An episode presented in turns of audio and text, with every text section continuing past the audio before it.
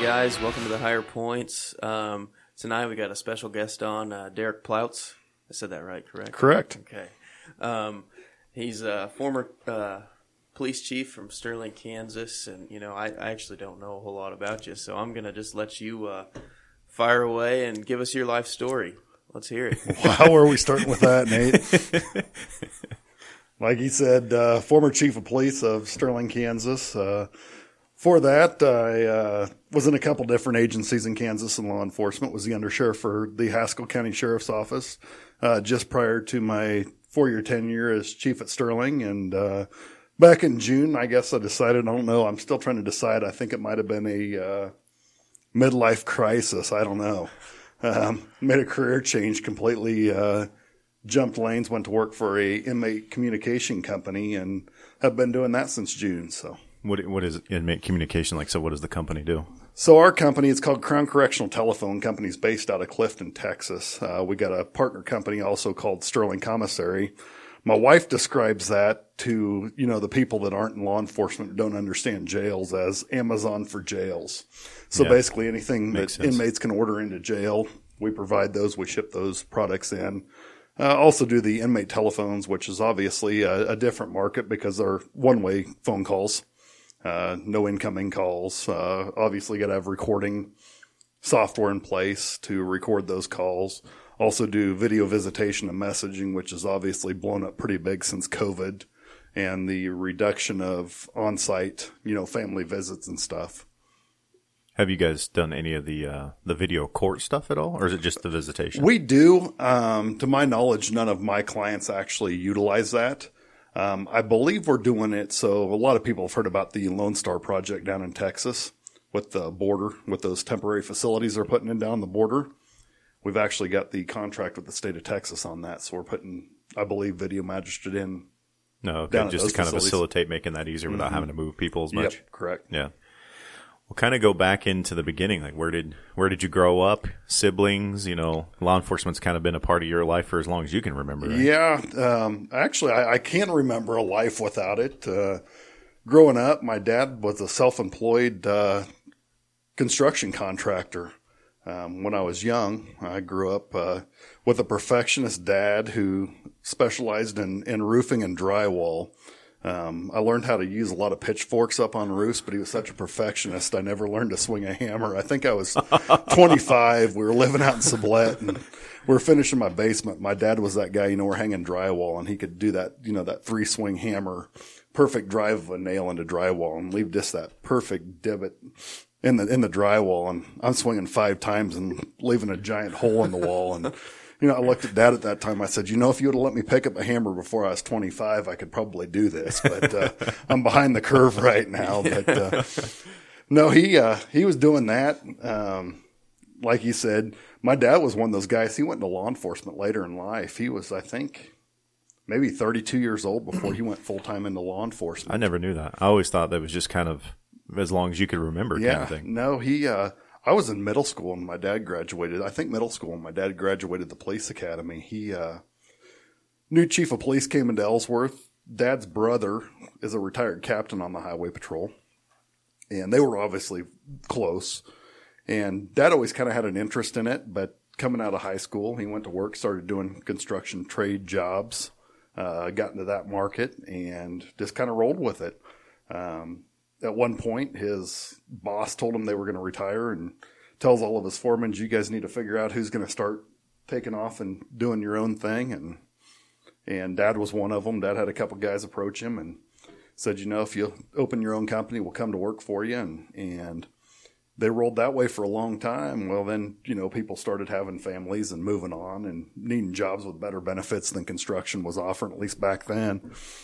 And new chief of police comes to town. He offers dad, you know, talking to him over coffee. Says, you know, why don't you come to work part time? We got some shifts to cover. So he went to the two week academy, did that for a while, and and eventually, long story short, ended up uh, going to work full time for Ellsworth Police Department. Was eventually uh, five term sheriff there in Ellsworth County. So had two brothers. Neither one of them had any interest in going into law enforcement. Uh, I was that kid in fourth grade that we wrote a paper and asked what we wanted to do when we grew up, and I was the one that had it in my blood.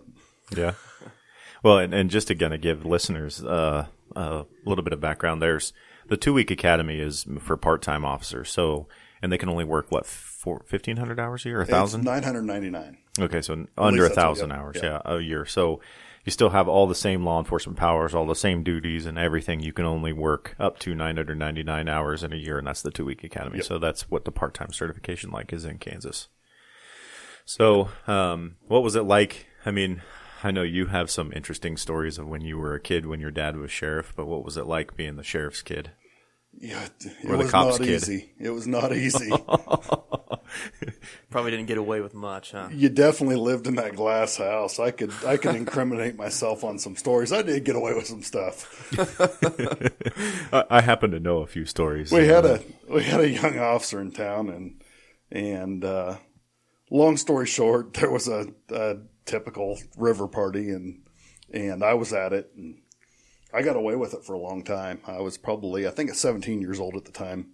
I went into law enforcement later on in, in life, and and one of the girls that I ran with at that party that night, and it was hiding with, ended up in my dad's facility for for other things, and dad comes walking by and she makes some comment about I got something I need to come clean with you or come clean to you about and and uh, she said I've always felt guilty. I was one of them that ran from you that night and everybody laughed and she goes I got something else to come clean about and dad said what's that? She goes I ran with Derrick.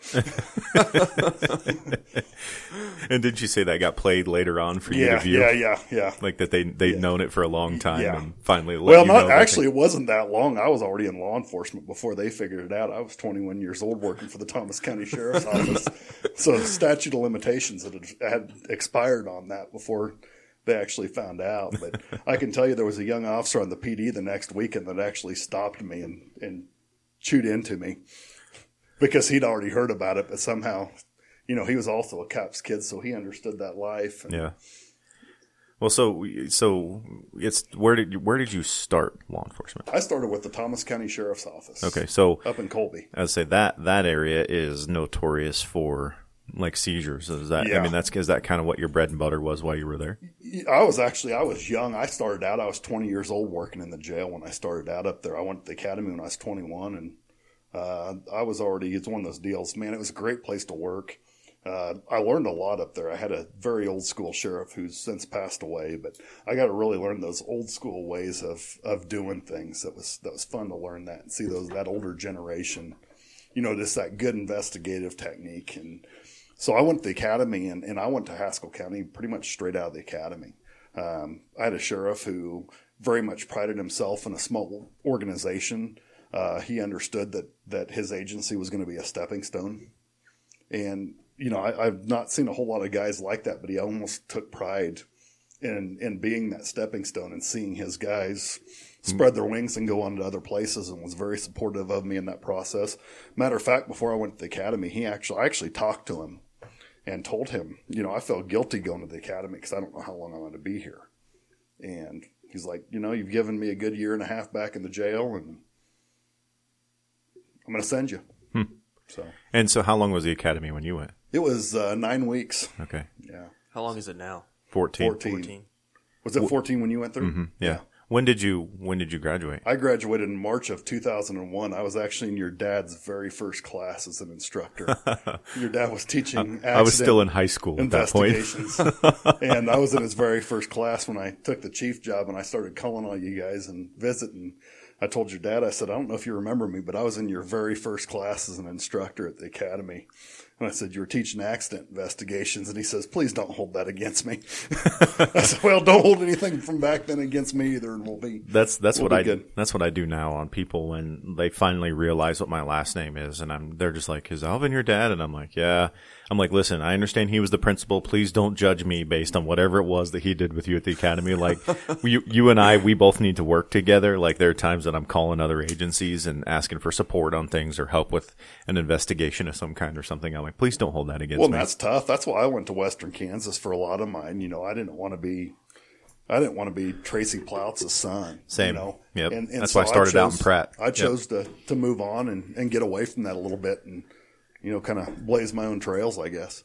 Well, my dad told me uh, over Christmas. He said that you you've gone from oh you're Alvin's son to I'm I'm now Nick's dad. that's a good and he thing. said he said that's that's a good thing because I, I I always prided myself on that as well of like I want to make my own name in my own way. I don't want to I don't want to ride my dad's coattails into whatever it is that my career is going to be. I don't know if you are the same way. On I was the same way, and you know when I went to West, when I went to Southwest Kansas, when I went to work for the Haskell County Sheriff's Office, uh, my uncle had just been promoted to captain of the Highway Patrol, and he was covering that entire troop in Southwest Kansas. So then I was just Dave's nephew. I I, I couldn't escape it because unless I went east, I guess. But I, I So when know. you were a kid, you had eyes on you, and then when you first became in law enforcement, you had eyes on you through your uncle. yeah yeah And then you never never uh, got away from when it. I went to the highway patrol, my uncle was, uh, or when when my when I first went to Haskell County, sorry, I was in the hiring process with the highway patrol at that time, and I was literally uh, sitting in the academy. It was during accident investigations, and I thought, man, I don't want to be a trooper. Screw working accidents. exactly. And I got offered a job with Haskell County and ended up going out there. My my uncle was on me. He's like, man, be a trooper, be a trooper, be a trooper. And you know, I, I think it was at his retirement party probably ten years ago that he looked at me and said, you know. I'm glad glad you made this choice because I would have never had the opportunity to work alongside of you and be on calls and stuff with you if it wouldn't have been for the fact that you know you you kind of took your own path and came out here and did your own thing. yeah. Is that kind of a trend in law enforcement for it to be like a generational kind of career? Like, would you say more often than not it is, or I think it's that way in any public service. You see that a lot with teachers. You see that a lot with cops. You know, I think it's that public service mentality. yeah, Yeah, and I think it also depends too. Like he was talking about, you know, his two brothers had no want to be in law enforcement and, and haven't, right? In no, any way. no, so I mean, no, no involvement at all in it. it also just kind of depends because I will tell you, um, and we'll definitely get into this. I know we will, but law enforcement definitely takes its toll, and so sometimes you are takes its toll like on a family. on on a on the law enforcement officer. okay, Family so body, then so yeah. then they bring they bring that stuff home so i think that sometimes it can be seen it just depends on how the law enforcement officer you know handles that stress of being a law enforcement officer and how they parent their kids and you know if the kids grow up seeing it as a thing that took dad away and broke him or if it was this honorable noble profession. I mean because if you think about it you know when when we put our badges on it's over our heart and it's a shield and it used to be like knights of old. You know they would they had their shield of who they represented. They donned their body armor. Everybody knew who they were so it's it's that nobility in the profession so i think it just depends on you know how the officer is and how they parent their kids And I think the agency has something to do with that too. It's something, you know, before we came on, Nick and I were sitting over at Applebee's just visiting and, you know, we're, ta- we're talking about families and, and trying to work with each other because, you know, it was important for Nick to make sure that I had time with my kids and it was important for me to make sure Nick had that time with his kids, you know, and that was, that was always my biggest fear as an administrator. I thought, man, I never want to be that boss that makes decisions and puts my guys into positions where their kids hate them later on because they weren't present. because they can't go to their ball You know. games and that kind of stuff. Yeah. Yeah. so uh, everybody always loves to hear can you think of any uh, cool or fun stories from uh, your time in law enforcement that you know would be interesting or entertaining or fun to share Cool or fun? Every, uh, to put you on the spot there you know I think the funnest story I can tell, because again, it's a long time past. I remember uh, being back in uh, my very, very early uh, days of law enforcement, uh, maybe not making the best decisions with with how I spent my time in law enforcement, and uh, I was 22 years old. Brand new rookie officer working in Haskell County. So the kids graduating high school weren't that much younger than me. I mean, in reality, those kids graduating high school were freshmen when I was a senior in high school. You know, so you know, I think I think kids flock to, and, and I think there's a lot to be said for those younger officers coming into the profession because they can relate with those kids. And so I had this uh, local kid just graduated high school, and and he was a big old boy. Jesse was a big old boy, and uh, he catches me outside the courthouse one night because that's where all the kids hung out there. And Sublette was in front of the courthouse and the courthouse lawn, you know, kind of on the square there on Main Street. And and uh, he's telling me what he doesn't know is he's giving me intel of a party house. Basically, is what he's doing. But he's talking about this house out in the country that's haunted. I think I, kn- I think I know this story. This is a beautiful story. and, and he's trying he's trying to get me to go out there with him. And so what he isn't figuring out, so I'm setting him up trying to get my shift partners. I had two shift partners at the time. one of them eventually became my sheriff, and I was his undersheriff because we managed to survive some of the stupid things we did in our career. But uh, this this kid's trying to get me to go out there. I said, "Man, we're busy right now." I said, "If you're still here at two o'clock in the morning," I said, "We'll go out there with you." He goes, "All right." So he's waiting for us at two o'clock in the morning. He's the only one left out there. So I'm like, "All right, drive me out there. Show me where it's at." Well, essentially, it's it's this house. It's probably six, seven miles out of town. And out on a dirt road, you pull up and it's obvious when you walk in this house like somebody had lived there at one time and they'd moved out, probably tore the house up, left all their stuff in the house. It was unrentable at that point. And so basically the landlords just let it go until it became a party house, probably for kids. So what he doesn't know is we staged out there. He's all, he's, he's serious. This house is haunted. You know, you hear sounds in this house, all this stuff. So me and one of my shift partners follow him out there. He doesn't know there's a third one of us working. Well, it was probably late August, early September. So in southwest Kansas, there's a lot of irrigated corn. And so the corn was high enough where you could pull a, you know, patrol car down a two track road and hide it pretty well. So my shift partner's back in there and, uh, he's hiding back in one of the bedrooms. There's kind of a closet there. There's an, there's an exposed air duct and this was I'm going to date myself in my career, but this is like when the the VHS camcorders with night vision first came out. So we thought we're pretty cool. He's back in there, back in the day, he, has got the VHS camcorder out and he's recording it. So he picks up like a paint can and he's just sitting there. As soon as he hears our voices coming through the door, he's taking that paint can and he's hitting that air duct just real slow, just thunk, thunk, thunk, thunk. and and Jesse starts freaking out. He's like, "Man," he goes, "Do you hear that?" I'm like, "I'm playing dumb. Hear what?" He goes, "You can't hear that seriously." I said, "I don't hear anything, Jesse." I said, "You're full of it, man." I said, "You brought me all the way out here." I said, "You're going to show me around." So we start walking through the house, and I'm kind of, you know, I'm I, I know where Troy's hiding at in the house, and so I'm kind of pushing him that direction, and, and that's where the noise is coming from. So he's kind of trying to keep from going that way. And he's trying to make every excuse in the world to not go, not go into the house. And finally, I get him back there, and I've got the light down where he doesn't see him. And Troy jumps out and grabs a hold of him. And and, Jesse was one of those guys. I mean, Jesse was probably I don't know, he's probably five, but he was a big boy. And Troy jumps out and grabs him, and it was like an offensive lineman running a 440 out the house and down the driveway. Just pure fight or flight. God. Thankfully, it was not fight; it was flight. Because I didn't know, not know that kid could run a four four forty, but he did out the front door of the house. So he tells us, he goes, "Man, that was good." He goes, "We need to get my friend Brad tomorrow." Brad was his best friend, so we restage it, set up. Brad's sister was actually our records clerk at the sheriff's office at the time, so we really wanted to make sure to record that because his sister knew it was coming. And so next night, exact same thing. We set set Brad up, except for we go back in there with Brad, and when when Troy jumps out at Brad, Brad grabs his hand and the universal "I'm having a heart attack" with both hands. And like a scene out of a movie, his whole body just ripples and he passes out from the fear on the ground. And Troy's got that camcorder up and he's going back and forth between Jeannie, the other officer, and I. of course, you know, your eyes look bigger anyway with night vision. But it was like that, oh my God, we just killed him. look on our face. Well, thankfully, finally he comes to and he's fine. It was just pure fear that he passed out. So we decided to, that was the last, uh, last of that kind of shenanigans. Yeah. Well, the hindsight's always 2020 on something like that because it's like we literally just recorded ourselves killing someone. Yeah. Basically, yeah. like that's kind of the realization uh, you have. yeah, that was. I knew that story. You told me that story. So when you started telling it, I was like, "Yes, this is a good one. That is a this is a good one." You know, it's one of those jobs you got to have fun in it. There's too much seriousness, and and uh, you know, just like just like the whole podcast point. Um, Nick used to send me these, you know, these motivational speaker podcasts. And finally, uh, like three in a row, I hadn't said a word to him about it. but the first one he sends me, and I kid you not, I think, I don't remember what, I can't even remember the sequence of them. But it was like an unattended death or something, like five minutes into listening to this podcast. A few weeks later, he sends me a podcast because Tuesdays as chief, that was your day to cover patrol.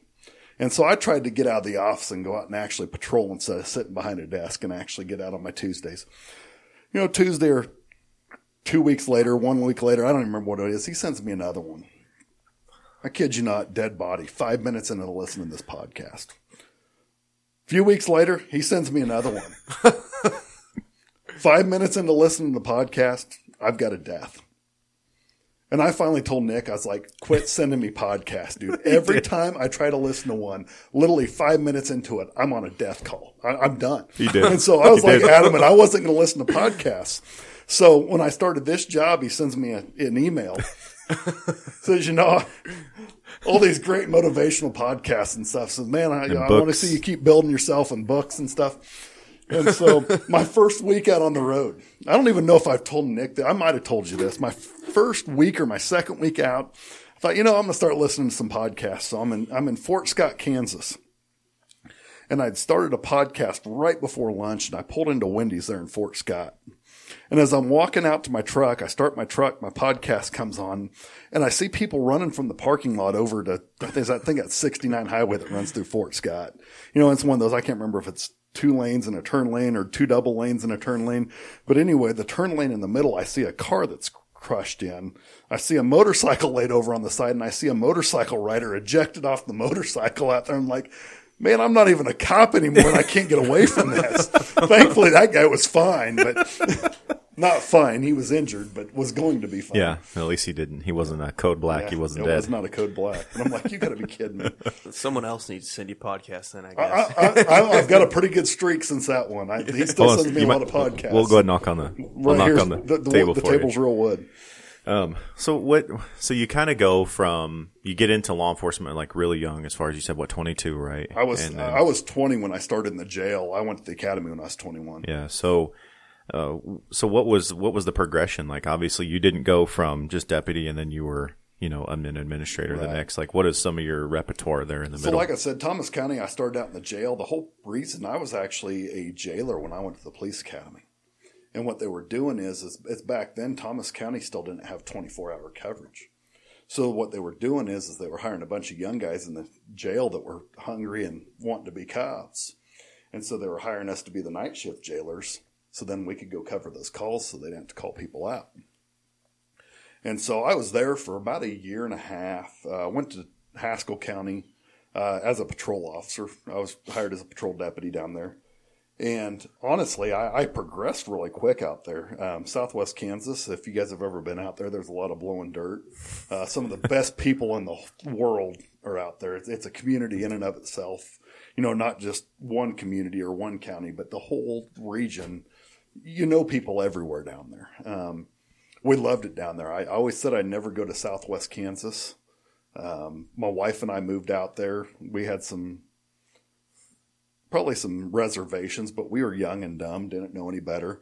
Uh, she was offered a good job out there. I was offered a good job out there. So we thought, yeah, you know, it was going to kind of be a stepping stone. You know, honestly, it was going to be a, in my mind at least, a maybe two year, three year deal. And, and we were going to get out and head back east. And 16 years later, uh, there we were uh, when the Sterling Police Chief job came open, and we're trying to decide: are we going to stay in Southwest Kansas, or is it time to get back home? Because I grew up in Ellsworth, my wife grew up in Little River, so Rice County's home for my wife, and and you know I had an opportunity.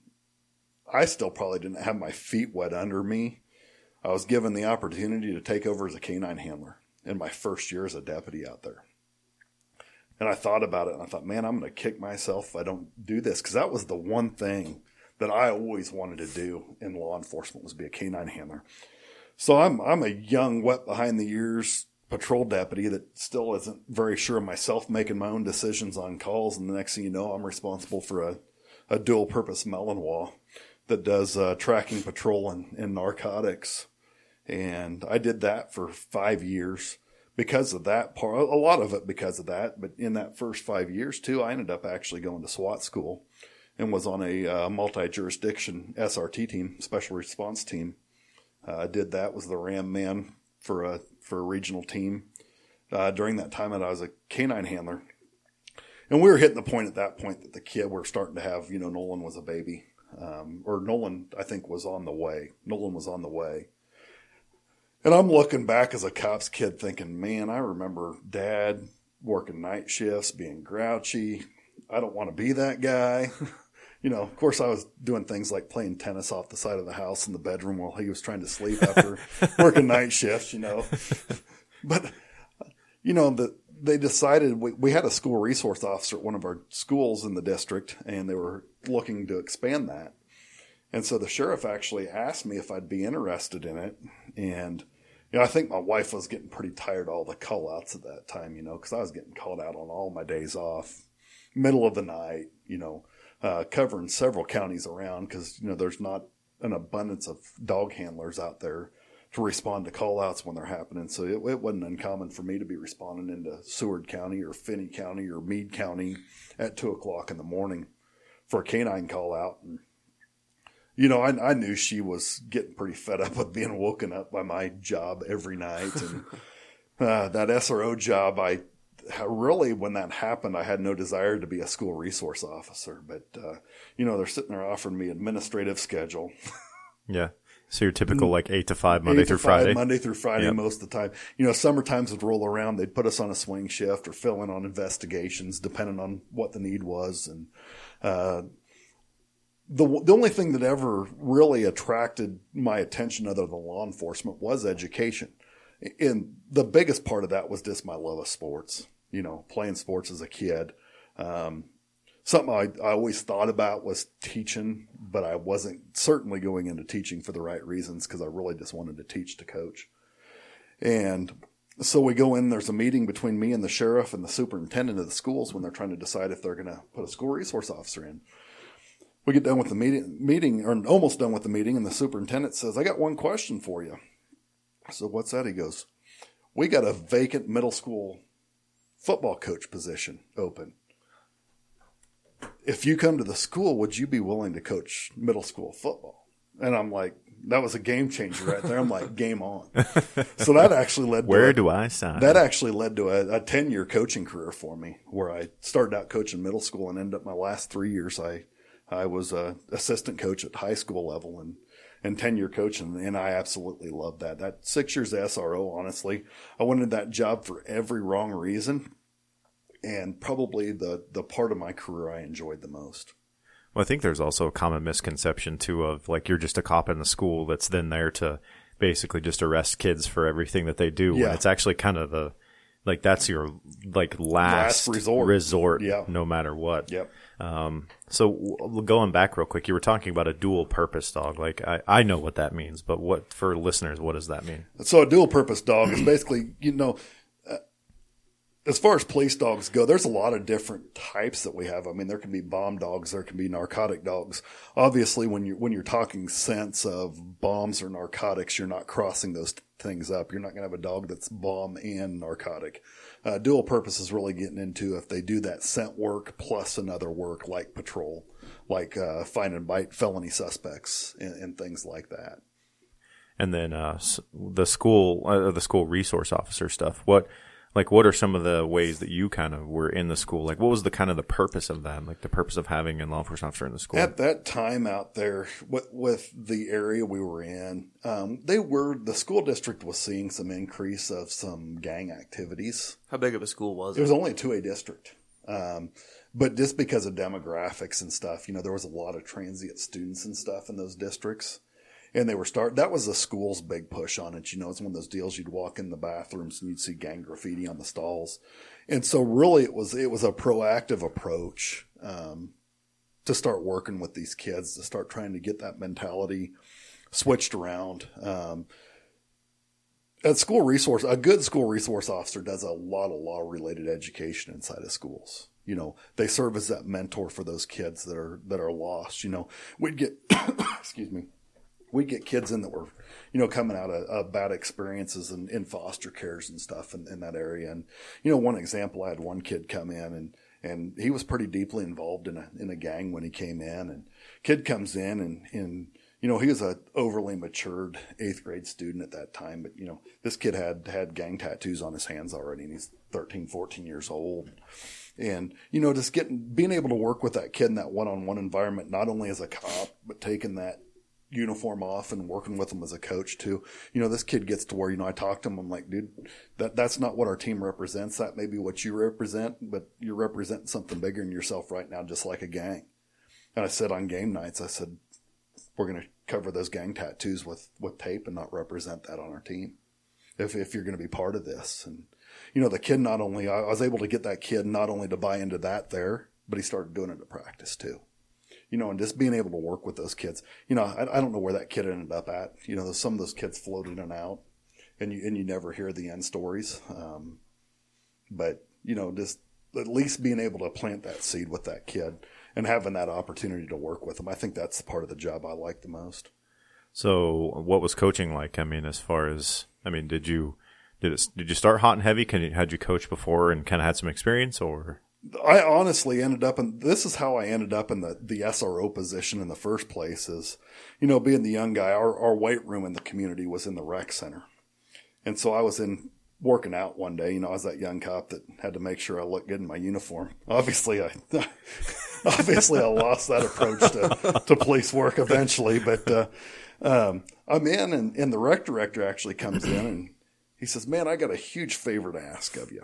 I said, what's that? He goes, you know, we just got a group right now. There's not a lot of parental involvement as far as coaching and stuff. And he goes, I need more designated coach or designated pitch coaches, which was the, you know, the machine pitch league baseball. Like, you know, my dad was one of those guys. My dad was really active in that stuff when I was a kid. That was his place. He was in a in the JCs program there in Ellsworth back when the JCs were really big. And, you know, they went in and they built, literally built the ball diamond, started the Saturday basketball league for fifth and sixth graders at the local level. And, you know, those guys coached and they officiated and they ran the score clocks and, and they did all those things.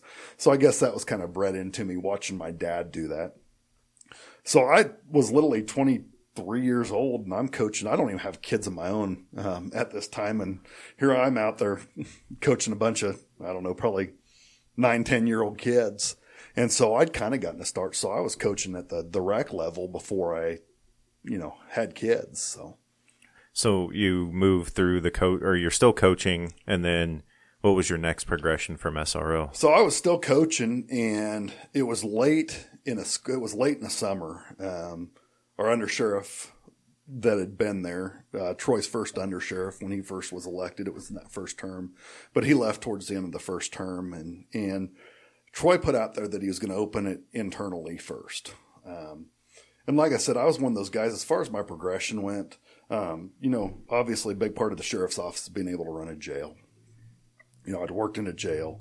Um, I'd worked in, I'd had some experience working in dispatch. Um, I took some stints in the summertime when I was SRO helping out in investigations, uh, patrol, canine. So really, I'm sitting there thinking about it, and I had no desire to go administration at the time. And you know, as it's opening up in house, there were some guys in house that were talking about applying for it, and and it was nothing against them, but they had different philosophies about law enforcement than I did. And, you know, I'm sitting there thinking, am I really going to be happy if that's the kind of philosophy I'm working towards? And so I decided that I was going to put in for it and see what happens. And, and inevitably, I ended up uh, 2012. I actually promoted from SRO to undersheriff. And there was other things to promote to in the middle. Did you have sergeants there, and lieutenants and stuff? Or? There were off and on through different administrations. Um, yes, um, under Troy at that point, um, there wasn't. Um, his undersheriff was the previous sergeant, and it was just a position at that point they never filled. But under the previous administration, again, this was Troy's first term of office, and and I I loved my job. Uh, I was really not. Uh, I could still be sitting in that position probably. I, I absolutely loved it. Well, so then you uh, so you go from like working in a jail to the street and then to a school and then to now admin to where you're running the jail. Yeah. And that's probably one of the things that I've heard you talk about the least fond that you of that you were the least fond about of of that promotion was you know you were constantly answering grievances and yeah. and and running a jail is a big pain which it, it is. is. I think if every sheriff could get rid of their jail they'd do it in a heartbeat. I think you're right. You is know, it more of a sheriff that runs the jail, or is it the undersheriff it, that? It's it, it, honestly, it's ultimately. I mean, bottom line is, is when things get screwed up inside of a jail, the, the first name on the lawsuit is going to be the sheriff. Yep. Uh, but the sheriff has enough other things going on; they're usually going to pass that down. Um, you know, there were a few different times I'd pass some some responsibilities of that down, but ultimately, um, the bottom line is I just wasn't happy with the way things were being ran, and I ended up taking it back over myself. Did you guys have like a jail captain, jail We administrator, or anything No. like that? No. So that was you. That was me. And how many how many detention officers did you have under? We you? were you catch them, you clean them. Our, Ah. our dispatchers ah. doubled on the cell checks, and yeah, So what he what he's meaning when he says you catch him, you clean him is if you arrest him, you come in, you do all the paperwork, you book them, you fingerprint them, you do all that stuff, and then if they don't bond out and they're still in a cell, the dispatchers kind of take care of the rest. And that's actually uh, I don't know how common it is today. I think it's it's still decently common in smaller smaller, agencies, agencies, but most places kind of have a structure of detention officers that are given 24 hour coverage and then usually like a jail administrator, administrator or jail captain or whatever Yeah. that kind of is a buffer between the jail and the undersheriff. It's kind of the structure. you know, it's see. one of those deals when you're running a jail. There's so many you know legal based guidelines and stuff on on running a correctional facility, and you know it's one of those deals. Every time you think you got your policies tweaked and things are going good, you go to another training on on legal based or legal based jail guidelines, and you're just like, oh crap. You get caught up Time- when the policies time, change. time to time to go back to the the writing board and, and revamp some of this. So uh, it's it's interesting how then you came to Sterling Police Department because you, you get a call from Mary, and I think I'll let you tell that story because it's kind of a funny story. So through my time as a school resource officer, I knew Chief Mary Kendrick, who was my uh, predecessor, um, for probably five or six years because her and I were on the Kansas Juvenile Officers Association board together. And so at the time of this, I was president of the Kansas Juvenile Officers Association. And this was like on a Thursday, and I was supposed to, we had a meeting called uh, getting ready for a conference, and I think we're going to Lawrence. I want to see. Yeah, it was Lawrence. I can remember now. It was Lawrence. Um, I'm supposed to be going to Lawrence on Monday for a meeting. So I get a phone call, and it's Chief Kendrick calling me. And I answered the phone, and as soon as I answered the phone, uh, one of my sergeants came in because we had Troy and I, after I came in, we'd revamp some things. Uh, ended up promoting two guys to sergeants positions. Uh, at that time, I was able to kind of kick down some of the jail duties again to one of them. And my one that was kind of covering stuff back in the jail comes in. And we'd had a guy in the restraint chair like two times that day already. And the guy just wasn't getting it, wasn't cooling down. So we kept having to put him back in the restraint chair. So Denton comes in, and I could see by Denton's body language that this guy was out of control back in the jail again. And I tell Mary, I said, just a minute. I said, let me, I said, my sergeant's coming in. So I didn't mute it or anything. I just kind of held the phone to the side and, you know, I made some comment, what the hell's he doing back there now? You know? He's like, yeah, he tells me, he goes, we have to put him back in the chair. And I said, you know, I picked the phone back up to Mary. I said, sorry about that. Go ahead, Mary. And she goes, what the heck are you doing? and I jokingly said, I'm running a jail, dreaming of being a chief of police when I grow up. And she says, "Funny story." Yeah, Mary says, funny story. I was calling to let you know that I won't be at our meeting on Monday because I'm meeting with the city manager to turn in my retirement paperwork. So if you're being serious, I know where there's a chief of police opening. That's how that works. And, and rewind too, Sterling. Sterling's a place. I grew up coming to Sterling growing up in Ellsworth. Uh, we played in the Sterling Classic basketball tournament. Um, all, a lot of my coaching staff, both mainly on the football side, but football and basketball, our, our coaching staff were all Sterling, you know, younger coaches that had graduated playing basketball or football at Sterling College.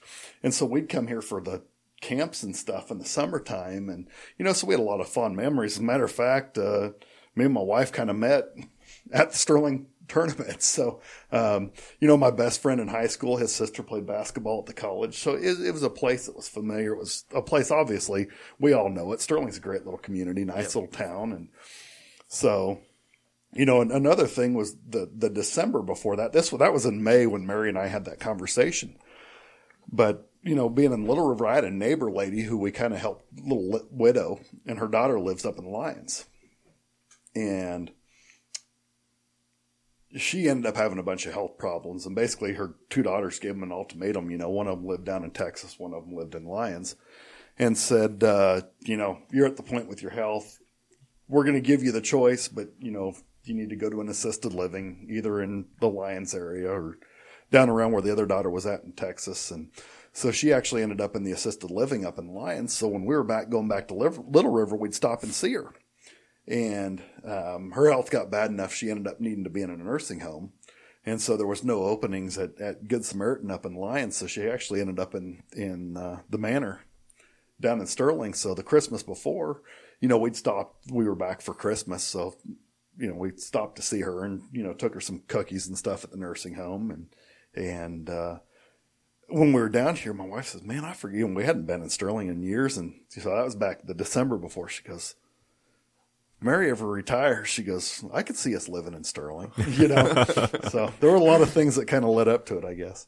Well, and, and to give a little backstory there, um, part of when you were talking about the growth portion of that, of your last podcast, um, was I actually competed against Derrick for the job. I wasn't much competition, but I competed. And, you know, I have to admit when, when he got the job initially, I was very salty. Um, but granted, I only had like five years on the job at that time, and you at that time you probably had more than like ten or fifteen or so. Uh, yeah. And and and, and not and not salty at you, right. just so you know that. And so I kind of decided of you know, like I kind of, I, I, went in and told him like, Hey, I applied at the KBI just to let you know. And so you were aware. And, uh, as, as time progressed, I kind of saw, wow, uh, Taggart, who was the city manager at the time. I'm like, okay, this guy made a good call because this guy is amazing.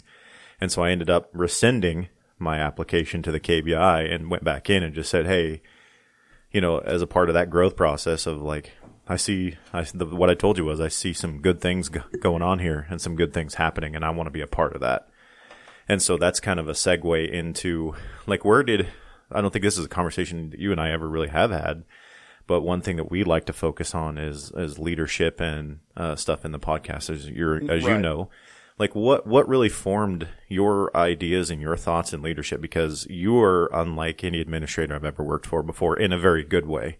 Uh, I mean, I I have to say, you know, Vernon was good as well, but you were just a step better, in my opinion. Uh, I think part of it was growing up and seeing the frustrations my dad came home with and, and kind of having that background of what the universal frustrations are. You know, I, I went into it at least knowing on my part what I was going to be frustrated with, what was going to keep me up at night. You know, in looking back at it, honestly, I had, when I promoted uh, under sheriff, I had zero leadership training in in my career you know at that point i had to switch my focus on what i was getting my training in but there were some certain things that always stuck with me as far as leadership goes. And, and number one, I saw the universal frustration with lack of communication uh, from the top mainly. In through some different supervisors I had, it's like one of those deals that you know there were times that I'd feel like I was expected to do something, but nobody ever relayed that expectation to me. And those were the things that would make me lose sleep at night. So I always tried to go in with that mentality of try not to do anything that's going to make you guys lose sleep because you're not telling them what you expect of them. Yeah. Um, that that was one thing that formed me was you know I, I, was probably an over you guys probably got sick and tired of getting emails from me sometimes I miss the shit out of those emails I'm not even gonna lie you know, but I can tell you, it depends on the personality because I had people flat out tell me, if you send me one more damn email, you know. Amanda tells me that when I'm sending her emails on her reports. you know, but I'm one of those people, I'd rather have my guys frustrated that I'm sending too many emails than frustrated to not know what's going on. Mm-hmm. You know, the whole secret squirrel stuff too that goes on in law enforcement, even inside of agencies, was something that used to just drive me nuts. I'm like, you hired me to be a cop, you give me a gun, you put me in a position to ultimately take somebody's life legally but you don't trust me with intel because I'm not yep. in the circle of investigators that's, yep. that's working this case. You know, so I, I, tried to eliminate some of that.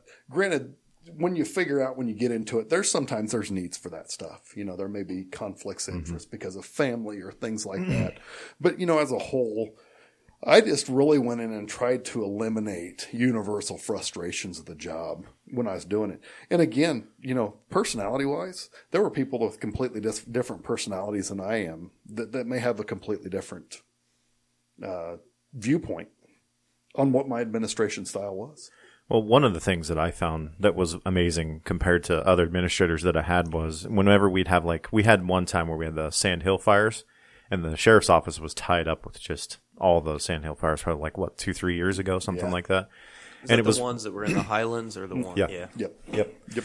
uh, the ones that like came down into Reno County, and it was like uh, they had like the Black Hawk helicopters and everything. Well, it was cool because you know we were told like, hey, you're going to assist the county in handling calls because they're busy bas- basically blocking traffic and letting people in and out of this area that need to be. And it was cool because the communication that came from that top down was from Derrick was, you know, if you get a call, you know, you go to the call and you handle it like you normally would. And we'll put the report in our report management system. We'll code it this specific way. We'll get them this copy. And it was like a real, you know, like a checkbox in a way of like, here's what you're going to do. And I know that sounds stupid and rudimentary, but I'd never seen that communication before. It was always kind of a, you know, flip a coin and see where it lands and we'll kind of, you know, we'll handle that problem when it, when it presents itself. Or even another thing that I really liked and respected was every time there was a commission meeting that, you know, he could kind of see something that was either on the horizon or a change that was made or something that they were looking at, like the, the trap neuter release thing that was coming to us. So you guys are getting ready to do that again? yeah. I bet you missed that. I do. But um, Actually, Craig said something to me about it, and I just started laughing. Said something about that being my program. I'm like, no, no, no. and so uh, he would email us and just say like, "Hey, here's kind of what happened in the commission meeting tonight." And and I never thought there were too many emails personally. I mean, I, I and I would have been honest about that if there was, but it was just nice to have that communication from the top down. And I would say were most of those emails you could read in five minutes or less. Oh, yeah. Probably. oh yeah, yeah. thirty seconds Yeah, probably. they weren't. They they were. There were a lot of just informational, Yeah. like just to you know, kind of, you know, because a lot of a lot of like if you go to a big agency, if you are getting an email from the chief, typically like it's some sort of a directive, like of this over like this big policy decision. Most of the time, you're getting things handed handled by sergeants, lieutenants, and if you've really screwed up, captains. Like you never hear from the chief as far as on a personal level. So. Um, but it was it's it's a different mindset with small departments, and it's kind of nice. But I feel Car- like there's a lot of issues, communication. Period. Like even in business, you know, like Absolutely. From the top You know, down. being in the private market now, you know, it's one of those deals that, that, and it doesn't matter what it is. It, it's everywhere. You know, there, there's no place that's perfect on that. And so, you know, I always took an approach, the more you can communicate and at least let people know what your expectations are, the better. You know, that was a decision I made. And actually, uh, Sergeant Tomer contacted me and said, you know, there's just, there's a lot of anxiety in the department with a new guy that nobody knows anything about you know, will you come down and just meet with us just to put that at ease? I'm like, great idea. You know, I took over a turnkey operation. Um, I, I really did. I had great staff. Um, we had great community support. Um, I felt that as soon as I stepped into office. That made it easy.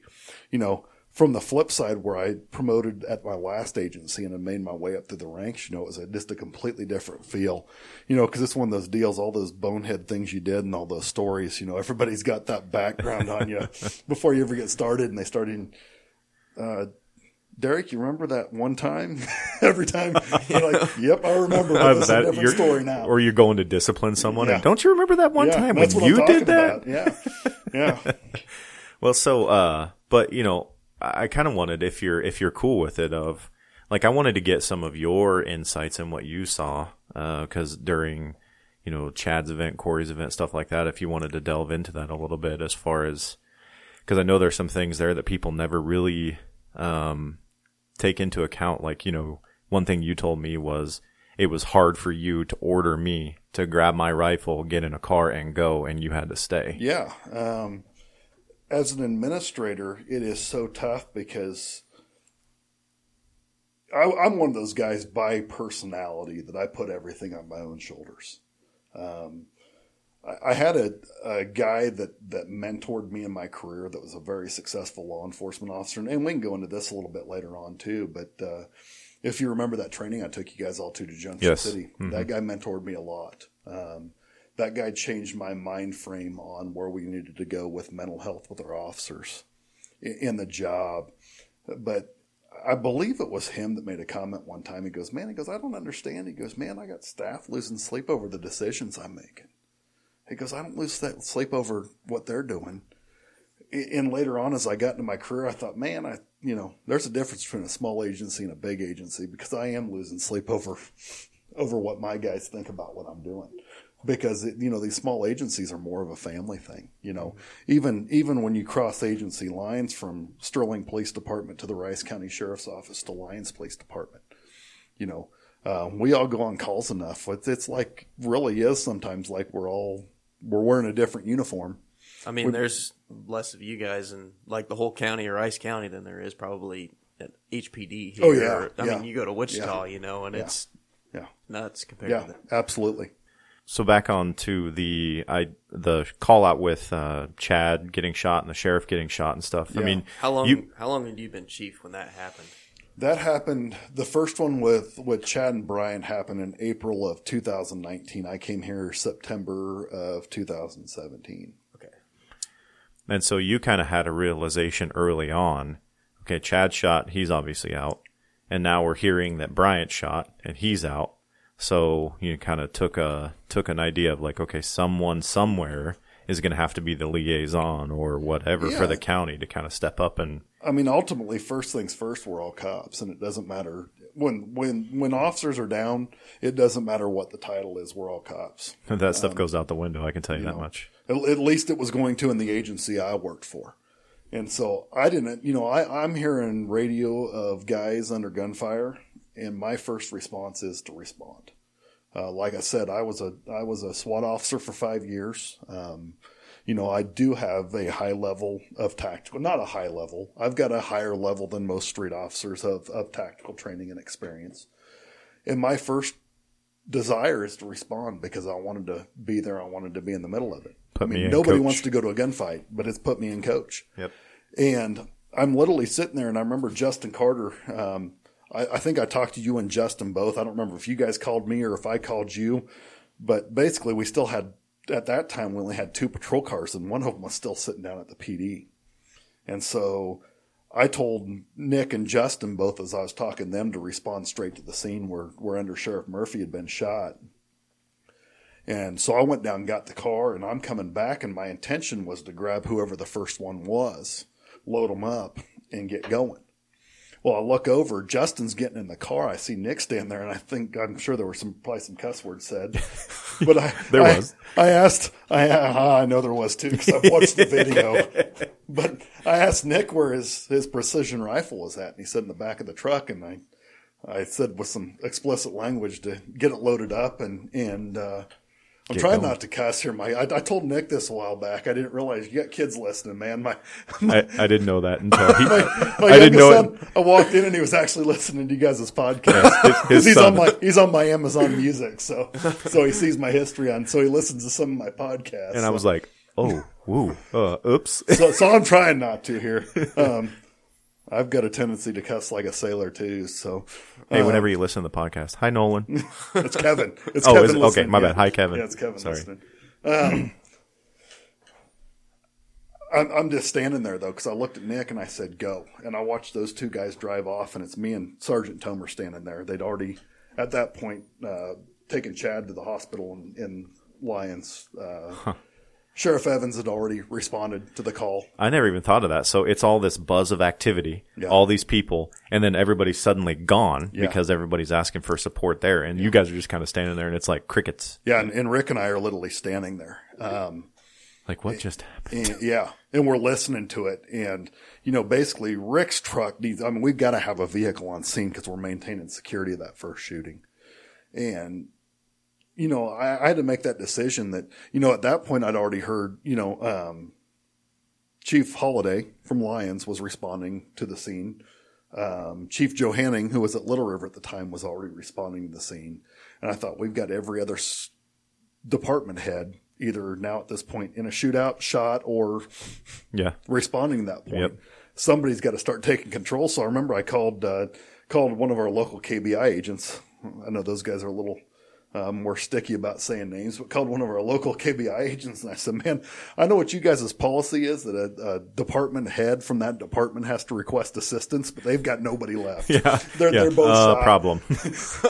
And he says, "How many do you need?" I said, "Start sending everybody. It's it's still going." yeah. Well, I remember when we were on scene and things kind of calmed down just a touch. Uh, when I say calmed down, I mean we didn't know whether David was still alive at that time or anything. But I remember John Poe was basically kind of senior man at that time, and at that time he's probably only like what through two, three, maybe ish years. Well, because the sheriff was out, uh, and uh, Chad was out. Well, and then Max had Monty was out. Monty had just had a procedure done. yeah, well, yeah, Monty was out because he was on medical. Well, and then Max had actually returned fire at Madden, so he was on uh, time, you know, administrative leave because of you know firing his weapon. So he got the call of like, "Hey, guess what? You're sheriff," and you just saw him go. Oh God! Like you saw it in his face, like just the color drain of just like it's like you're it, bro. Like you are the sheriff right now, like pro tem, basically. Well, after I got everybody deployed too, I ended up getting up there because Max actually called me. Because at that point, you know, Max was kind of the senior guy, so I pulled Max to the side and kind of had him started briefing me on what was going on, and and uh, he tells me, you know, that that he had ended up returning fire, and I'm like, well, there's nobody to tell you you're on admin leave, so I'm taking you to KBI now because uh, that changes the dynamic just a touch. they're probably going to want to talk to you here. So then it, it contrasts a little bit in the sense of with uh, Corey shooting, which is still in the court system. It's a little bit different. So um, I don't really want to comment a whole lot considering that that's still an active case. But you know, you you kind of were requested by the chief in Lyons to kind of assist because he was focused on being with his officers and being with that up to kind of mm-hmm. handle the the the press the the press train and Well, stuff and he'd like been that. injured as well. Yeah. yeah. Yeah, and so I guess how did they how did they differ? How were they similar? How did they weigh on you? You know, I think it's one of those deals. It it the the more times you see officers down, the more it's going to weigh on you. You know, it's one of those deals. You know, I, I've been fortunate to not ever have that head in the sand mentality. You know, as that guy when I was working the streets, that I was driving around, I was thinking about these situations. Um, we always go through things in life that we don't. Ex- I mean, we think that they could happen, but we really don't expect to be in that situation. You know, and, I, and I've always been a firm believer that the, the body won't go where the mind hasn't been. And, you know, you try to put your mind in that scenario so your body instantly reacts to whatever that traumatic or, or whatever it is experiences that you're going on. And just like any, you know, um, with, without going into a whole lot, that one, my kids were with me when I got the phone call.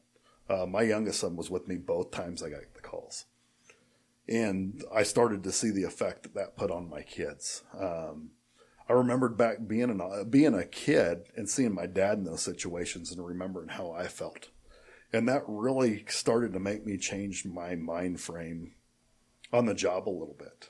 Um, you know, it, it made it tougher when you see your kids being affected by your job. It's one thing, you know, we all know we're screwed up as cops. I mean, we, we put a lot of trauma baggage Yeah. deep down away and we, we bury it away and we expect that of ourselves. But man, when you see how it's affecting your family, it, uh, hits a little different. It hits, it hits hard.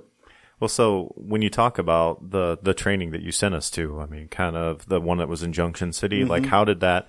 I mean, explain that, but then also how did that help formulate, you know, your decision making and how you handled these situations, and then also yourself and your family and stuff. You know, it, it was one of those deals. The, the guy's a retired chief of police out of Illinois, and he's got a company called Breach Point Consulting. And when he talks about a breach point, you know, obviously a breach point's when you come through a doorway, you know, and in, in a tactical sense and in a cop world, we think of breaches, we got a big long tool in our hands and we breach the door. But but his breach point is is coming through that door and seeing things differently and handling things differently. And you know, he really goes into a lot talking about uh, you know, the time that he was officer of the year. And he goes, But I was a really crappy husband and father at home. Yep. And he goes, I had two different lives. I had my street life as a cop and I had my home life.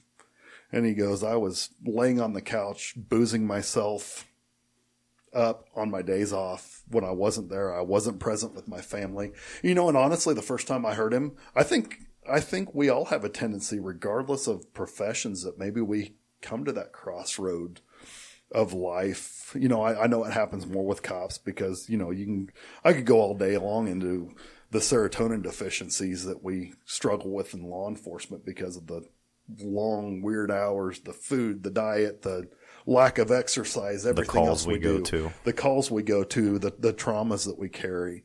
Um, you know, I don't remember what the statistic is, but it's crazy. You know, they say the average person in life, you know, experiences, you know, a handful of traumas in their lifetime. You know, in the career law enforcement officer, it's Yeah.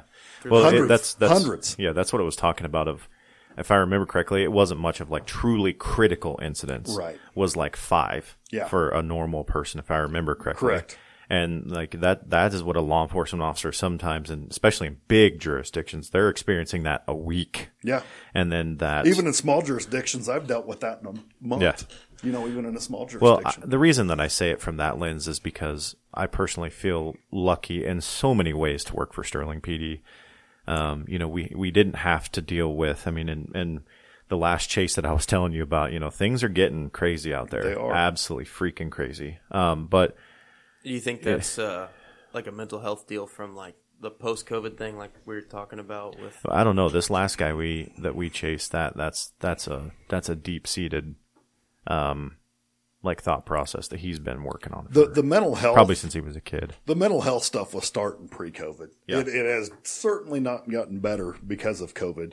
It was starting pre-COVID. You know, we were dealing with the moratoriums at our state hospitals where they were shutting beds down, Yep. where we weren't able to get people help.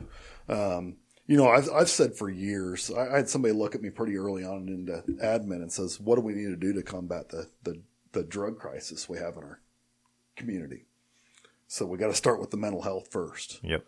because the, the, the drug problems we're dealing with in society are so deeply rooted in mental health, self medication, uh, the lack of affordability and access to the medications these people are needing that And they're self therapies medicating. and- Yeah, that, that they're self medicating. Yeah, and they and they closed down a ton of facilities. I mean, even when we heard uh, Ted in here talking about those facilities like Waukene and Yeah. Dodge City, and you know those those just simply do Those not exist non-exist. anymore. And so now it's basically you know law enforcement commu- and communities themselves and hospitals and uh, ambulances are basically picking up the slack from those. Well, I remember when I first came here, you know, when I first came here in 2017, that was a, a deep discussion was mental health, you know, and, and we have our, our state leaders telling us that, you know, we need to be creative at the local level. Well, come to Rice County, Kansas, there's not a whole lot of creativity you can do it at the local level. And I don't remember if it was you, Sarge, somebody, and it was one of those deals we're dealing with somebody and, you know, we could, we could spend at least a half a shift as getting an evaluation done with somebody. Mm-hmm. And we had a, we had a gentleman in, in a mental health crisis and our, and he was, he was looking for help himself. I think he'd even called himself in or at least he was willing to get help. And I remember asking, I said, is he medicated or is he not medicated? Is he insured? They said, yeah. I said, see if there's a bed available at Hutch Hospital and Yeah. drive him down there. They're like, we're doing what?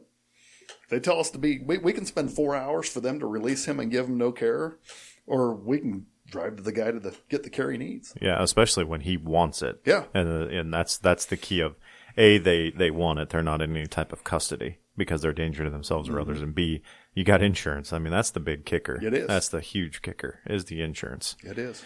Um, So back a little bit onto you know because mental health is one thing. I guess we've kind of been you know renaissancing on this this for a while now. Is you know that guy talked about how even though he was officer of the year or whatever, and his buddy had been as well, and then his buddy ended up killing himself, even though he was like this exemplary, like amazing law enforcement officer, and that was his wake up call of like, wait a minute this guy that was doing all this amazing work, all these amazing things, arresting all these bad guys, did this. Why? And that's what, and he talked about when we went, and, and to give it a little bit of backstory too, was Derrick thought this was so important that you got a part-time officer to cover the shifts so that we could go to Oh, go this. down there as a Whi- team. Yeah, which is unheard of in a small agency because it, you know, you have to have that coverage and there's really not anybody to, you know, like you don't just uproot everybody and take. So that's how important this was to you. And it was a phenomenal training, but he talked about how, you know, if you, if you research something every day for five minutes, eventually you'll like become an expert. And that's kind of what he did. And that's what made him start this and do this training. And so, uh, it, it was interesting to see that change is well and Derrick because I remember when we would even prior to Chad's stuff and and Corey's stuff of you know talking about things and debriefing things, and that was unheard of to me as well. I remember right after uh, Chad's of all of us going back to the office, we'd all kind of been released, and uh, KBI kind of had control of the incident and and I don't know if it was that night or if it was, was a different, night. yeah, if it, but you know, and and Derrick said butt hurt mode off. Oh, that was the yeah, that was a different. Yeah, that was. A diff- I thought you were just saying. Yeah, we went and debriefed uh, the night that that Chad and, and Bryant got shot too. I told you guys you're not going home till we've all yeah, had a chance to come in and we're going to go out as a team. You know, Yeah. we're not. We went in as individuals, but we're not going to go out as individuals. We're going to have that time to talk. That's important. yeah, and and and then we, it was kind of the the the ranks went out the window. It's butt hurt mode off. Like Derrick even was of the mindset of like, if you saw me do something that was wrong or not right, or you tell me right here, right now, this is the place to get that out. And and There's we had a lot of leaders that do that. and we had some we had a few hard conversations Yeah. there, but most of it was pretty decently positive as far as Bottom the line response. is, when you're going to an event like that, everybody screwed up somewhere. It doesn't matter what your rank is. Yep. everybody probably violated uh, that same one when you're talking about the butthurt conversation. I think we did some policy review on that one. And I started out, I thought, how am I going to get these guys to, to want to do policy review? And I finally thought, you know what? I'm just going to point out everywhere that I violated policy that night. And that's going to make it really easy when the, when the chief steps up and says, we need to review these because I violated these. Yeah. I, I wrote the policy and I violated it. So there you go. Yeah. Well, and that was important enough to him after Corey's incident because I got called in. I was on COVID quarantine, quote unquote, which of course, you know, was like, hey, I don't care if you're on COVID, get here. So, okay, I'm on my way. Um, but afterwards, obviously, you know, I couldn't really be around people because that's kind of what we do afterwards. Yeah.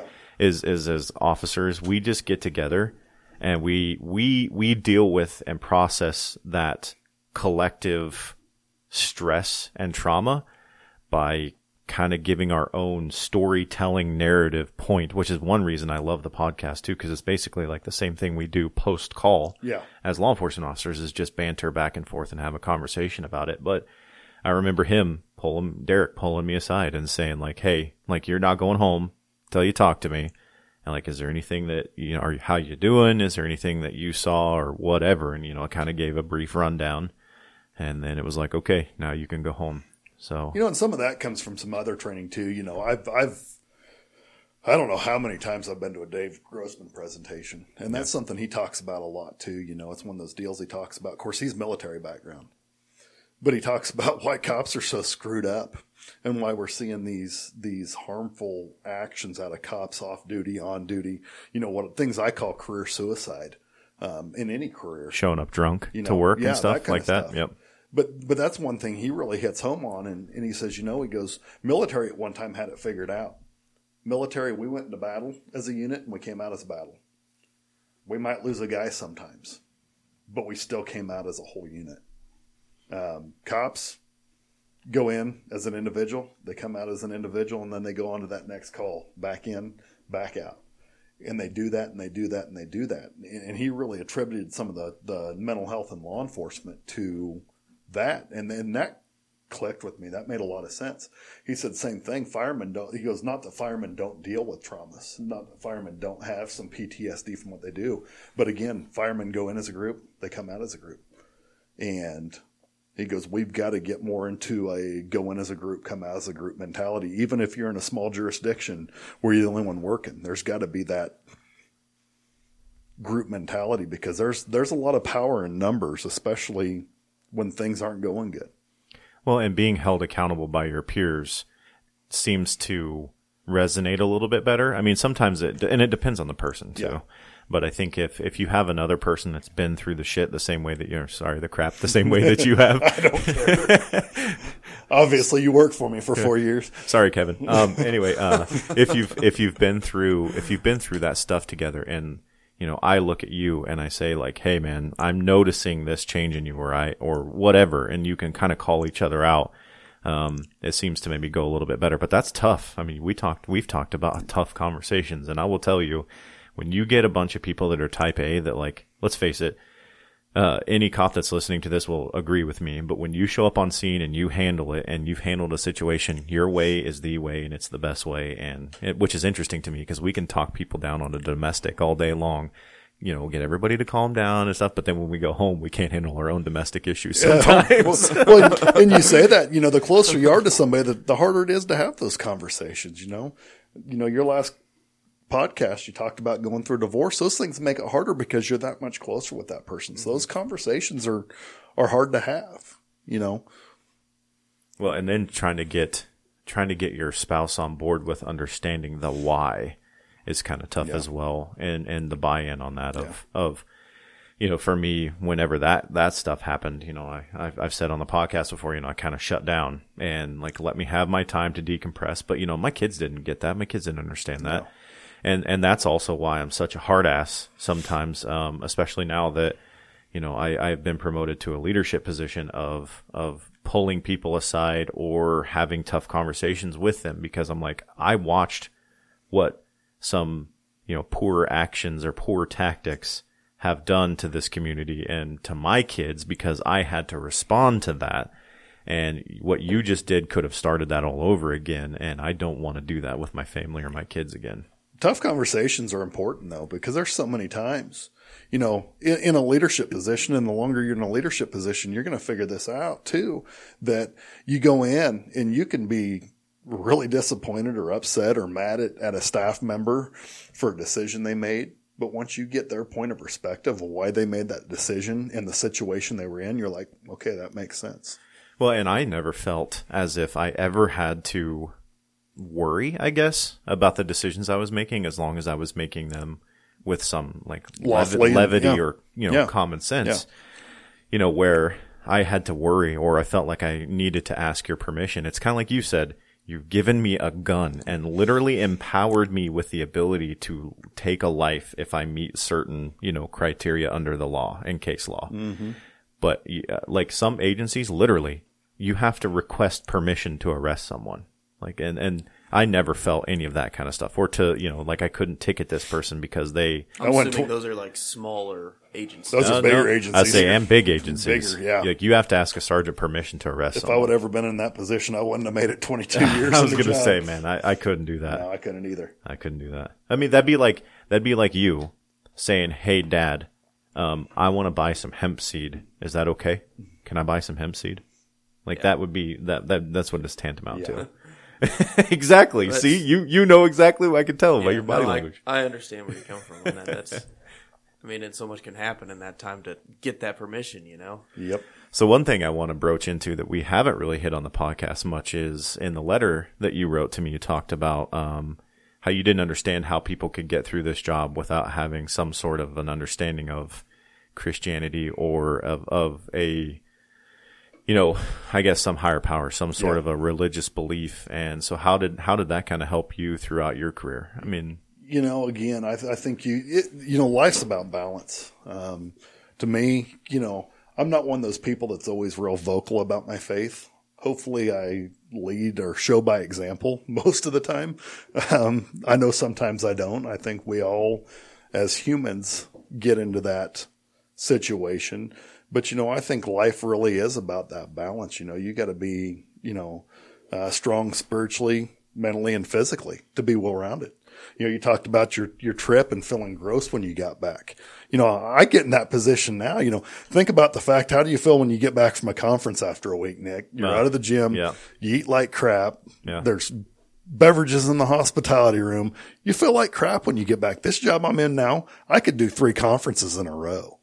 You know, so I've had to learn to change the way I live when I'm at those. I can't act like I'm still a cop that finally got away every time I go to a conference. You know, I, I've got to take care of myself to feel well, you know, and, and the way I feel comes out on the way I respond to situations, the way I respond with coworkers, with clients, with, with whoever I'm dealing with, you know, so, you know, so much of that plays into to all that, you know, there's, I really do feel it, you know, that spiritually, mentally and physically, you've got to be strong or at least balanced in those.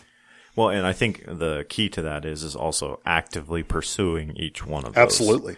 Um, you know, cause uh, let's face it, you can, you can be at home every day and you can do like hip thrusts and it's like I got my workout in, in, you yeah. know, but Yeah. and it's the same thing. It's the same thing like with church or whatever of, of you know actively pursuing either making it to a Bible studies or whatever to kind of fill in those gaps of because let's face it, this this world doesn't make sense. I mean, No. uh, especially you know when we when we it's easy to get into sometimes when you when you see deaths on on the street and you're like why did this person die but this person kind of gets to live that's easy for your brain to go to Yep. and want to make sense of then uh, i think it helps even though i think scripture sometimes gives you more questions than it gives you answers Yeah. but there's a lot of really cool things that i think gives it a lot of levity that gives it a lot of ways to to to live your life, to to want to do things, to also give what I think is missing from some of our profession of giving love and grace in certain instances to certain people. One thing that I always loved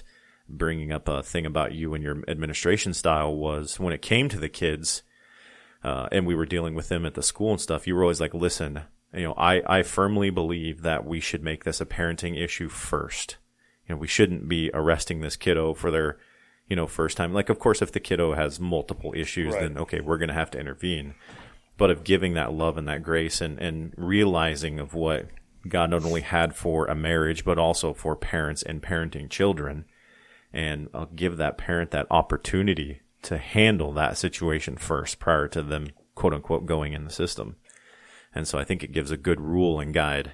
Uh, and that's something you know to life. that's something you you know things are things are evolving everything evolves law enforcement in in the 22 years i was in it was a completely different profession that i got out of than i went into back in 1999 i mean things were completely different you know um, you would have been frowned upon if you would even talked about mental health and law enforcement back then Yep. we were expected to Laughed suck it at. up suck it up buttercup and move on. You know, I can I can tell you early on in my career, I remember my wife waking me up. Of course, she didn't understand. I wasn't telling her what I was dealing with, but you know, you talk about those traumas. I had I had uh, two suicides and a fatal accident, a stretch of a four day work week, and waking up and I'm having nightmares, and I didn't know I was having nightmares, but she's waking me up going, "What's going on with you, man?" Yeah. You know, Yeah. and so that old school mentality was some of what I think got that hard edge. And I, I recognized that early on in my career that I didn't want to be that guy. I didn't want to be that calloused. Is that something you guys can take back and talk to your partners, significant others about? I can now. Yeah, now. Yeah.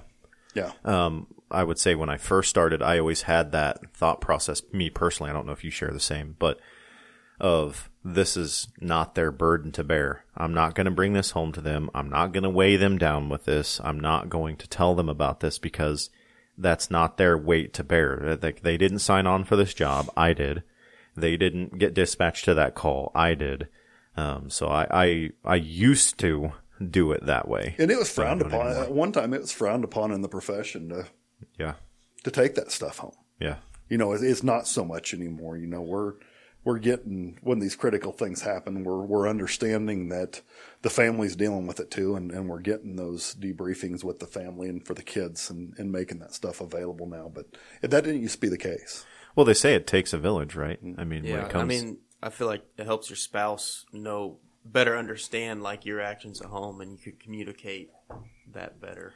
well, but I think that can really translate. I mean, it's not. I mean, for instance, if if if I deal with like a kid, like say like an under eighteen kid for some reason, like that, that is protected. That's not something like I can talk about. Um, so there's certain things you can't talk about, but I think this can translate really into even your private industry. Like you're like, let's just say, you know, I got this guy Jim Bob that I'm working with, and he's frustrating me. Like you can say to yourself, like I'm not going to talk to my spouse about that. That's not Right. her burden to bear. That's not her weight. It doesn't matter the industry. Um, it just depends on uh, uh, how you perceive it and what what you want to talk about and what you want to bring home. And I think that's kind of some of the the things that we're trying to hurdle past. But it's like sometimes I feel these conversations that we're having, you know, we are like a needle in a haystack of, you know, us.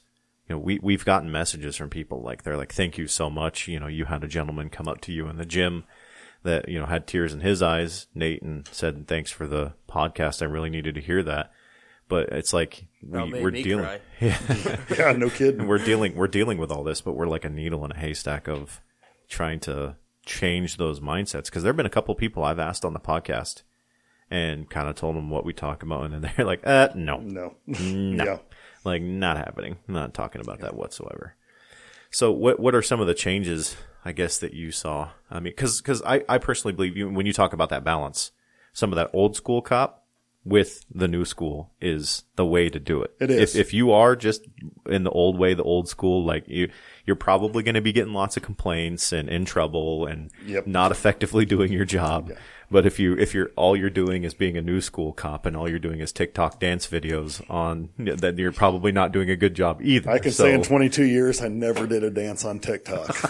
as much pressure as there was, there was never a TikTok dance out of this chief of police. Hey, we, we got asked. I remember us Yeah. getting tagged on Yeah. tagged on Facebook Yep, I'm like, many times nope. asking. I think nope, I tried to throw some of you guys under the bridge, and say if they want to do it, but not me. no, no, Not no, me. Yeah. no. But like, what are some of the I guess the changes that you noticed that made you kind of decide uh, enough was enough for you? you know, just like I was talking about with that breach point training we did, when he's saying, I'm not talking to you guys. I'm just telling you the story of my life. You know, um, I, th- I think all of us in the room, anytime we listen to somebody like that talk, we realize he's not telling the story of his life. He's telling the story of the profession's life. Amen. Because uh, we've all been there. If, if we're really being honest and admitting it to ourselves, we've all been there. And it's, you know, his vice he talks about that he's turning to is alcohol. You know, next guy it might be a different addiction that they're turning to, but everybody has that unhealthy thing that they've turned to that uh, isn't isn't uh, obviously the right answer. And I can You re- I can remember coming home from some calls of, you know, one one guy was like curled up and dead, and and it just I just came home, finished off the bottle like of of that alcohol that day, just be it to like to sleep. I mean, it's it's definitely a prevalent I've, thing I've I've done it. Um, for sure. you know, so I guess I, I started doing more training, more research into, uh, you know, uh, critical incidents and how it works, you know, the psychology of it, the, uh, you know, the chemistry of the brain and how the brain reacts to those traumas and, and really tried to make it a point in my life so I could lead by example of, you know, I, I think every time we debriefed on those and said, guys, I'm not going to tell you what to do, but science says, you know, this amount of time before you have alcohol. Try to think about that. Yep. Make sure you get a few sleep cycles in I before you're, there's times I definitely didn't follow that. you know, I can honestly say after I started preaching that to you guys, I followed it, but there were times earlier in my career I didn't follow it either. So, Yep. Yep. Well, it's just like uh, just like the faith. Like we're not all perfect. yep, we're not all going to do everything exactly the way we're supposed to. yep. Um, so, so, uh, so you've kind of had also a, a little bit of a mental renaissance since you've kind of tried to put it down. You, you were talking to me, uh, at Applebee's of when you finally did make that decision, like I'm going to do it. You were kind of saying, I'm either going to do it in 10 years or 20 years. Yeah. I mean, like this day is coming. Yeah. It, it, it for police work, you know, um, I think any profession there's that that camaraderie with your coworkers. It becomes a part of who you are. Um, you know, just like Nate, if he decided to get out of construction tomorrow, that doesn't mean people aren't going to stop calling him to do jobs on the side. Yeah. They, they identified him as a construction worker. He's still going to get those calls. You know, that still happens to me. I still have people, I want, I need your opinion on this. I'm like, I don't want to give opinions anymore. I'm out. I got out, so I don't have to do that anymore. What you need to do is you start need to have them sign a contract and they, you can bill them hourly. Yeah. Yeah. Now you have like your own You know, I was, I was at a, business. consulting There you go. business. I was go. at one of my facilities here a while back and they lost their IT guy. Well, I was trying to deal with a networking issue on some of our equipment in there. And they told me they lost my soul. well, who's handling the IT stuff? So I can, you know, try to talk to them about it. Like, yeah, he's still on contract, you know, basically. I'm like, man, I should have done something wrong. Cause right after that funny thing, I remember, I think it was Sarge actually called me with a question on where to find something in the office. Like, why didn't I get a consulting fee in this? well, that's what John Sweet did in Lyons, you know, when he was on his way. I I guess like, maybe I should have went for a consulting fee when I got out. But Yeah, see? no, you know, it's one of those deals. It, it, it is your identity. Um, 22 years is a long time to do anything. And, and I, I came to that crossroad where I thought this day's going to come. You know, I don't want to be the guy remembered because I worked until the day I died and didn't take any downtime from the profession. Um, when I got into it, I had every intention of doing it for a career. You know, on KPERS at the age I got in, that's at least 32 years in. You know, I was 22 years in, and at the point I got out, I still had 10 to go. Um, before I really planned on, I had every intention when I moved to Sterling, Kansas, I was going to retire as the chief of police of Sterling. Um, up until the owner of the company contacted me, that was probably a strong possibility that was going to happen. I, I wasn't looking for this job. It definitely was presented to me at the right time. Uh, good Lord works in mysterious ways sometimes. And, you know, I, I did go through that identity crisis and, and had to process through that. I remember getting your phone call. I can remember exactly where I was standing. I was in the kitchen of my house, and I was like, and you and you told him, you know, hey, i have submitted my resignation. I'm like, uh, what? It, uh, okay. you know, like, I, am one of those guys. I'm not going to try to go out with a big hurrah. I'm gonna. I, I, you know, I had a had a few weeks to process it before I finally ultimately made the decision, and it was one of those deals that you know I was going to make my decision based off of what was in front of me. Um, you know, I wasn't going to go in and say, "Hey, I've been offered this job." Um, yeah, give me more money or give I me quit. more money or I'm going to quit. Yeah, you know, um, that wasn't what it was about. It was about it was about this time to be. It was time. Well, and you're you're also you know home well, I mean, I guess it's a busy time for you now. You yeah. it's like conference since time. First, well, since first of the year, I, I feel like Sterling's not even the place I sleep the most anymore. well, I'm actually really appreciate you like getting the time to come here and do this. I mean, I know that this has actually been a good week for me. I've actually uh, slept in my own bed all week this week. So, well, and then they gave you like your a brand new truck and like yeah. every tool you could possibly think of. So, yeah. I mean, at least the nice thing is they set you up for success from the word did. go. They did. I I'd known the owner of this company for about 10 years. We were actually his first contract in the state of Kansas when he expanded into Kansas. And, and so I got to be friends with him. I was, you know, I tried to be hands on with as an administrator. If, if I could get something done instead of standing over the top watching a technician work inside my office, I'd rather just do it myself. And so, you know, it's one of those deals. I'm like, just send me a, you know, I'd tell this guy that owned this company, you know, we'd have a broken phone back in the gym. Just send another phone and if I can't figure it out, I'll call you and ask you, you know, and, yeah. and so that's kind of how I, how I ended up in this. And, you know, before I came to Sterling, he'd actually talked to me about it and said, if you ever decide to get out, give me a call and, you know, there's, there's a spot somewhere in our company for you. And so, um, you know, you talk about timing, um, the night, October of 2020, um, night that Corey Ryan got shot, well, we went right before we went live on the news. Uh, uh, Chief Hol- Holiday asked me to take over public information officer duties for the for the City of Lyons and for the Lyons Police Department. And right before we went on on air that night, I was actually told they weren't sure if Corey was going to make it. And uh, I think everybody that watched that interview that night saw I probably didn't hold it together very well, but uh, the state of Kansas got uh, got the raw side of Derrick, and and I went back and watched. I look like hell, but I should have. At that point, I think we all did. I don't think anybody would expect anything different. And uh, you know, they they they saw me at probably my most. That was probably my most raw, vulnerable point in my career. And the owner of the company actually texted me while I, that interview was happening. He was watching the interview down in Texas and just text me, basically checking in on me. And I didn't even see it till the next day.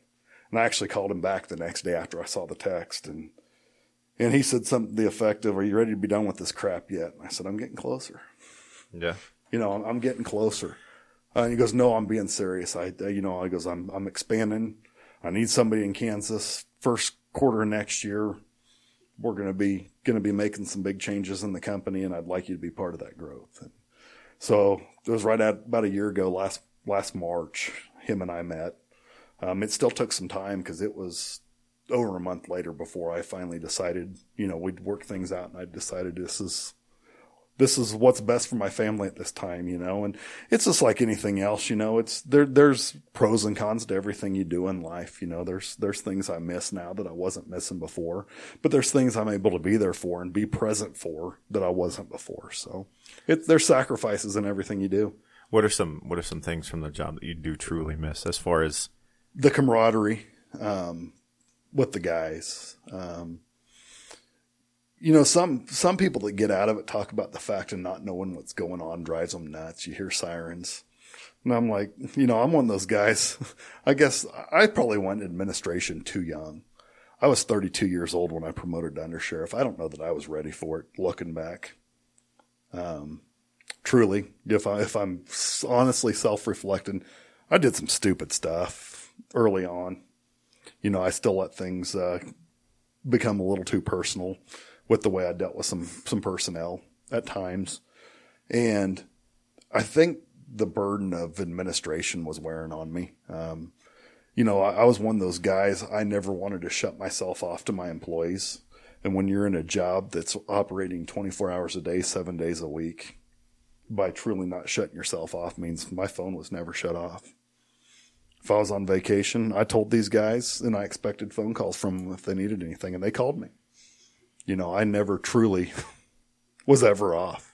Well, but I I think that, and and I've told you this, and this is just my personal uh, spin on it was there was enough respect there that you had garnered with me that when it came to that kind of stuff, I'd pretty much exhausted every other option Right, prior to calling him. It wasn't just a, hey, I got this question about this mundane thing. You know, I'd exhausted other options first, and then also realizing how many irons you had in the fire of all the stuff that you had going on of just trying to keep as much stuff off your desk as possible and handle it. That's one thing that changed too, though. I mean, even when I started out 10 years prior to getting out in administration, we still didn't care that much about what our city or, you know, our county legal advisor thought about the way we handled things. In the world we've lived in now, it, the job is completely focused where we, we rely heavily on, on that stuff. You guys relied on us to be able to get that answer that you needed to make sure your butt wasn't in the middle of a lawsuit when you're out on the street. And that, that became very important because so much case law changed and it evolved so rapidly that it was hard for any of us to keep up with some of that stuff. Well, that was another thing. I mean, when it came to policy and, you know, case law and all that kind of stuff, I mean, you were constantly updating policy or asking for input on updating policy or like, hey, we got that, that memo from the attorney general's, or excuse me, the United States attorney's office about the video camera stuff of like, what do you guys think? It wasn't just a, you know, I mean, you kept up on all of that stuff on top of personnel, on top of, you know, the, the the commission and the city manager's expectations of you on top of the community's expectations of on top of you know and I could I could keep going and going and Part of that's my own fault, though. I, I, I just as personality wise, I shoulder way too much. I, I do it. I do it in the job I'm in now. I shoulder responsibility where it's not always mine to shoulder, and and that's but I'm sure your boss is like thank you so much sometimes, sometimes.